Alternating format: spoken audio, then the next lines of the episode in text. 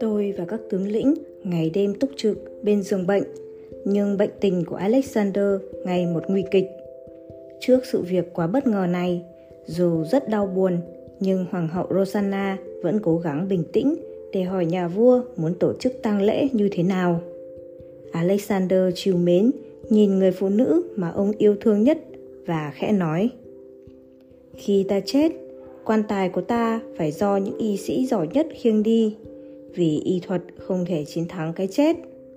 Vàng bạc trong kho phải mang lót trên đường khi di quan từ nội cung ra triều đình, vì khi chết không ai mang bất cứ của cải gì theo được. Quan tài của ta phải mở hai bên để hai cánh tay ta có thể giang ra ngoài, vì khi sinh ra ta chẳng có gì, và khi ta chết ta cũng ra đi với hai bàn tay trắng mà thôi." Tất cả triều thần đều sửng sốt với di lệnh này của đại đế Alexander, người bất bại trong mọi cuộc chinh phạt. Đây là một hoàng đế rất khác với hình dung quen thuộc của mọi người. Đây là cách mà vua của Á Châu, chiến binh vĩ đại nhất lịch sử, ra đi. Chỉ có Rosanna, người luôn túc trực bên giường bệnh với đôi mắt đong đầy thương yêu, là người duy nhất thấu hiểu sâu sắc tâm tình của vị hoàng đế và khiến ngài yên tâm rằng di ngôn của ngài sẽ được thực hiện. Hôm sau, Alexander nằm im, hơi thở yếu dần. Người chỉ huy lúc đó là Perdiccas ghé lại gần và hỏi: "Xin hoàng đế ban chỉ thị, ai sẽ là người thay ngài cai trị xứ này?" Hoàng đế Alexander thở dốc, lẩm bẩm một câu ngắn gọn bằng một thứ ngôn ngữ lạ lùng, rồi nhẹ nhàng trút hơi thở cuối cùng. Lúc đó mọi người đều hỏi: "Hoàng đế nói gì vậy?" Perdiccas không hiểu câu Alexander nói nên đành trả lời: "Trao quyền cho kẻ nào xứng đáng nhất." Mãi về sau, khi tu tập ở Ấn Độ một thời gian, tôi mới hiểu câu nói của Alexander là: "Sinh, lão, bệnh, tử, thành, trụ, hoại, diệt." Vì Alexander vẫn chưa có con nối dõi và cũng không chỉ định ai thay thế, nên người chỉ huy quân đội lúc đó là Perdiccas đề nghị chia đế quốc Hy Lạp ra làm 5 vùng, mỗi vị tướng cai quản một vùng, chờ đứa con của Alexander còn đang nằm trong bụng của Rosanna ra đời và khôn lớn để tiếp nhận ngôi vị. Perdiccas chỉ huy triều đình tại Ba Tư và Syria, Ptolemy nắm giữ Ai Cập, Lysimachus nắm giữ Thrace, Antigonus nắm giữ Tiểu Á và Antipater tiếp tục cai quản Hy Lạp. Thái hậu Olympias ra lệnh mang di hài của Alexander về Pella để chôn cất, đồng thời cũng đưa hoàng hậu Rosanna về Pella để bà có thể trông nom đứa cháu nối dõi sắp ra đời. Tuy nhiên, trên đường về Hy Lạp, quan tài của Alexander bị Ptolemy đánh cướp rồi đưa đi chôn tại Alexandria, Ai Cập. Điều này xác nhận âm mưu của Ptolemy muốn thay thế Alexander làm vua. Từ đó khởi đầu những năm tháng tranh giành, chém giết kéo dài. Huynh đệ tương tàn, các tướng lĩnh giỏi nhất nắm binh quyền dưới thời Alexander đều khởi sự binh đao để tranh chấp ngôi vị hoàng đế. Antigonus cũng tự xưng vương, không chịu thần phục triều đình Babylon. Perdiccas dẫn binh tấn công Antigonus, nhưng rồi thua trận và bị Seleucus giết để đoạt binh quyền. Khi Antipater già qua đời, Cassander cũng xưng làm vua Hy Lạp, cho quân giết chết Thái hậu Olympias, Hoàng hậu Rosanna và đứa con của Alexander để diệt trừ hậu họa. Từ đó, các tướng lĩnh đều xưng vương, xưng hùng, đem quân gây chiến lẫn nhau, khiến đế quốc Hy Lạp vừa thành lập đã rơi vào cảnh nội chiến điêu tàn, chia tách thành nhiều vùng miền. Tôi tiếp tục trông nom việc tài chính tại Babylon, nhưng cuộc tranh chấp kéo dài khiến tôi dần chán ngán. Việc thu thuế và kiểm soát quân lương cho các cuộc chiến giữa những người từng là bạn khi xưa thì có gì đáng để tôi dốc sức chứ? Tôi ngậm ngùi suy nghĩ về những gì vị hoàng đế đã nói với mình không lâu trước khi ngài qua đời. Phải chăng nếu Alexander sống được thêm ít lâu nữa thì xã hội và văn minh Hy Lạp có thể sẽ tiến bộ, đổi khác không phải rơi vào cảnh loạn lạc như thế này. Cho đến một buổi tối, một lái buôn Ba Tư bất ngờ tìm đến trao cho tôi lá thư, nói là của Timotheus gửi. Tôi vừa kinh ngạc vừa mừng rỡ, không ngờ bạn mình vẫn còn sống. Trong lá thư đó, Timotheus chỉ viết vắn tắt: Hãy đến Bactria nếu cậu muốn gặp lại tôi. Bactria nằm trong phạm vi kiểm soát của Seleucus, nên tôi lấy cớ đi phát lương để lên đường ngay. Khi gặp Timotheus, tôi ngạc nhiên thấy cậu ta đã cạo trọc đầu, khoác một tấm áo rách. Tôi ôm chầm lấy cậu. Timotheus, tôi mừng quá, cậu vẫn còn sống. Nhưng tại sao cậu lại ra nông nỗi này? Timotheus mỉm cười, giải thích: Chắc cậu đã biết kết quả của cuộc viễn chinh qua xứ Ấn Độ như thế nào rồi. Chúng ta không thu được vàng bạc hay chiếm được đất đai nào, nhưng lại học được nhiều điều mới lạ, khác hẳn với những điều chúng ta đã học từ hai bậc thầy Plato và Aristotle. Tôi là người say mê kiến thức nên muốn dành nhiều thời gian để học hỏi văn hóa xứ đó, nhưng Alexander đã ra lệnh rút quân. Việc này không cho tôi cơ hội học thêm những kiến thức mà tôi đang vô cùng hứng thú, nên tôi tìm cách trốn khỏi doanh trại, ở lại nơi đó để thụ giáo với những hiền triết Ấn Độ. Sau một thời gian sống và học hỏi tại Hidapes, tôi theo một số hiện giả lên dãy Tuyết Sơn tu tập. Khi đến vùng Baimean, xứ Bactria, các vị này dự định cho xây đạo viện để đưa sự minh triết đến với dân địa phương.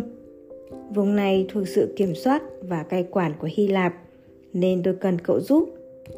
Do đó, tôi mới viết thư nhờ những người lái buôn chuyển cho cậu. Tôi hỏi tiếp: Vậy cậu đã học được gì? Tại sao lại chọn đời sống như kẻ hành khất thế này? Timotheus trả lời: Cậu có nhớ trước đây cậu từng có những thắc mắc về thân phận con người, nhưng tôi không thể trả lời được không? Những gì tôi học tại Hy Lạp không thể giải đáp được những thắc mắc đó. Hiện nay tôi đã có câu trả lời cho cậu. Một định luật gọi là tác động và phản lực mà người xứ này gọi là karma hay hành động. Nó cũng hàm ý rằng lực tác động và phản lực không thể tách rời nhau. Hôm đó, Timotheus đã giải thích về luật nhân quả và luân hồi cho tôi. Đó là những kiến thức lạ lùng mà tôi chưa từng nghe. Chúng tôi bàn luận suốt mấy ngày liền và Timotheus đã giúp cho tôi hiểu về mối liên quan của tôi với những người khác. Biết Timotheus sẽ sống trong một động đá trên núi, tôi đề nghị mang lương thực giúp bạn mình và cả những hiền giả Ấn Độ tụ tập tại đó. Bactria là vùng thuộc sự cai quản của quân Hy Lạp và tôi là người quản lý quân lương nên không gặp khó khăn gì trong việc này. Khi tôi dự định trở về Babylon thì nghe tin Seleucus đã xưng làm hoàng đế và đem quân đánh Ptolemy. Lúc đó, Antigonus và Cassander cũng liên minh để tấn công Babylon, nên tình hình ở đó không an toàn nữa. Cuộc chiến giữa những người bạn bè thân thiết khi xưa đã khiến tôi không còn hứng thú với cuộc sống quan trường. Sống tại biên thùy xa xôi như Bactria lại tương đối thoải mái và an lành hơn. Tôi quyết định sống hẳn tại Bamian, không trở về Hy Lạp nữa. Từ đó, tôi theo Timotheus thực hành những phương pháp tu tập mà cậu ấy được những bậc hiền triết Ấn Độ hướng dẫn, chỉ dạy. Đó cũng là lúc hành trình của tôi thật sự bắt đầu. Trong buổi nói chuyện với Thomas về tiền kiếp tại Hy Lạp, ông chỉ nói về mối tình của Leonidas và Melissa, về tình bạn của ông với Timotheus, cuộc đối thoại giữa ông và Alexander và chuyện tình yêu đơn phương của ông với Isidora. Vì chi tiết tương đối rời rạc lại có liên quan đến nhiều nhân vật lịch sử nên tôi đã phải dựa vào tài liệu của các sử gia như Plutarch, Curtius và một số sử gia khác để viết thêm chi tiết theo thứ tự thời gian cũng như tiểu thuyết hóa các tình tiết để tạo thành một câu chuyện mạch lạc cho những chương này. Trong lúc duyệt lại những ghi chép này với Thomas, tôi có cho ông biết về sự bổ sung những chi tiết lịch sử để cuốn sách trở nên có trật tự hơn. Thomas đồng ý và nói rằng đây là cuốn sách của tôi và là tác giả, tôi có thể sửa đổi một số tình tiết cho dễ theo dõi và giúp độc giả hiểu biết thêm về lịch sử của thời đó. Thomas không đồng ý với một số sử gia ghi chép rằng sau khi trở về từ Ấn Độ, Alexander vẫn tiếp tục mang quân chinh phục một số nước nhỏ ở bán đảo Ả Rập. Ông nói, lúc đó hoàng đế đã thay đổi, không còn tham vọng như xưa, và lời trăng trối với Rosanna về việc cử hành tang lễ là bằng chứng rõ rệt nhất cho sự thay đổi này. Alexander đã bàn với các tướng lĩnh và các quan về dự định cải cách xã hội dựa theo những điều ngài đã học được từ Ấn Độ. Hiển nhiên, việc cải cách này sẽ gây thiệt hại quyền lợi của rất nhiều người, nhất là những tướng lĩnh và quan lại triều đình.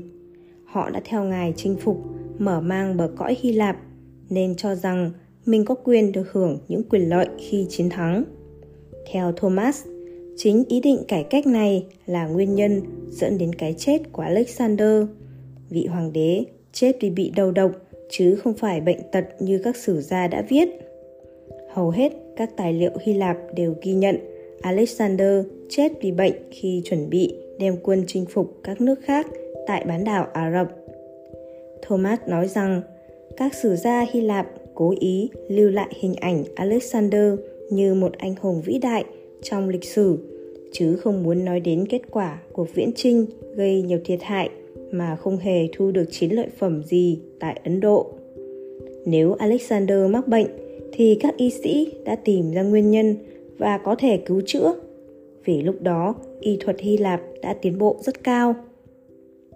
Thomas còn nói rằng vì đã gây chiến và giết chóc quá nhiều nên dân Hy Lạp phải chịu cộng nghiệp qua những trận nội chiến thảm khốc giữa các tướng lĩnh trong suốt mấy chục năm, khiến đế quốc Hy Lạp suy thoái, tạo cơ hội cho người La Mã chinh phục Hy Lạp. Sử liệu ghi Alexander trở về Babylon vào mùa xuân năm 323 trước công nguyên và qua đời vào mùa hè năm đó. Thời gian đó quá ngắn mà ngài còn phải chấn chỉnh lại triều đình tại Babylon, xử tử khá nhiều thống đốc về tội tham nhũng và những chuẩn bị thay một số tướng lĩnh đã lạm quyền khi ngài vắng mặt. Quân đội cũng cần nghỉ ngơi, không thể chinh chiến ngay. Nhiều nhà nghiên cứu cũng cho rằng thời gian này không đủ để nhà vua đem quân chinh phục các nước khác.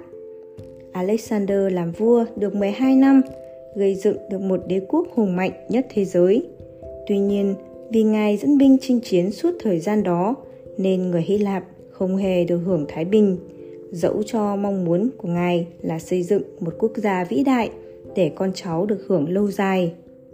Ngay khi đại đế qua đời, đế quốc của ngài liền bị chia năm xẻ bảy. Các tướng tranh chấp lẫn nhau, vợ con của ngài đều bị giết. Cuộc nội chiến kéo dài gây rất nhiều tổn hại. Văn hóa Hy Lạp suy đồi, từ nền văn minh khai sáng của các triết gia chuyển qua nền văn minh hưởng thụ, rồi sụp đổ khi người La Mã chinh phục Hy Lạp. Bài học lịch sử tiếp diễn qua nhiều thời đại với nhiều đế quốc khác nhau, lúc thành, lúc hoại, lúc chiến thắng vinh quang, lúc sụp đổ nhục nhã. Từ đế quốc Ai Cập, Babylon, Ba Tư, Hy Lạp, La Mã, Mông Cổ, Ả Rập, đến đế quốc Tây Ban Nha, Anh, Nga, Pháp, Nhật và tiếp tục đến nay.